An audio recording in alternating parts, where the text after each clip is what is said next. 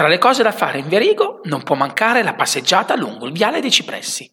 Questo viale alberato è stato realizzato nel XVII secolo dai marchesi Crivelli. Unisce Villa Cagnola con l'oratorio di Sant'Andrea al Navello. Una volta in cima a Viale dei Cipressi, si prosegue lungo via Crivelli, giunge in piazza Sant'Ambrogio, dove sorge l'omonima chiesa, costruita nella seconda metà del XVII secolo. Questa è una splendida location per scatti romantici.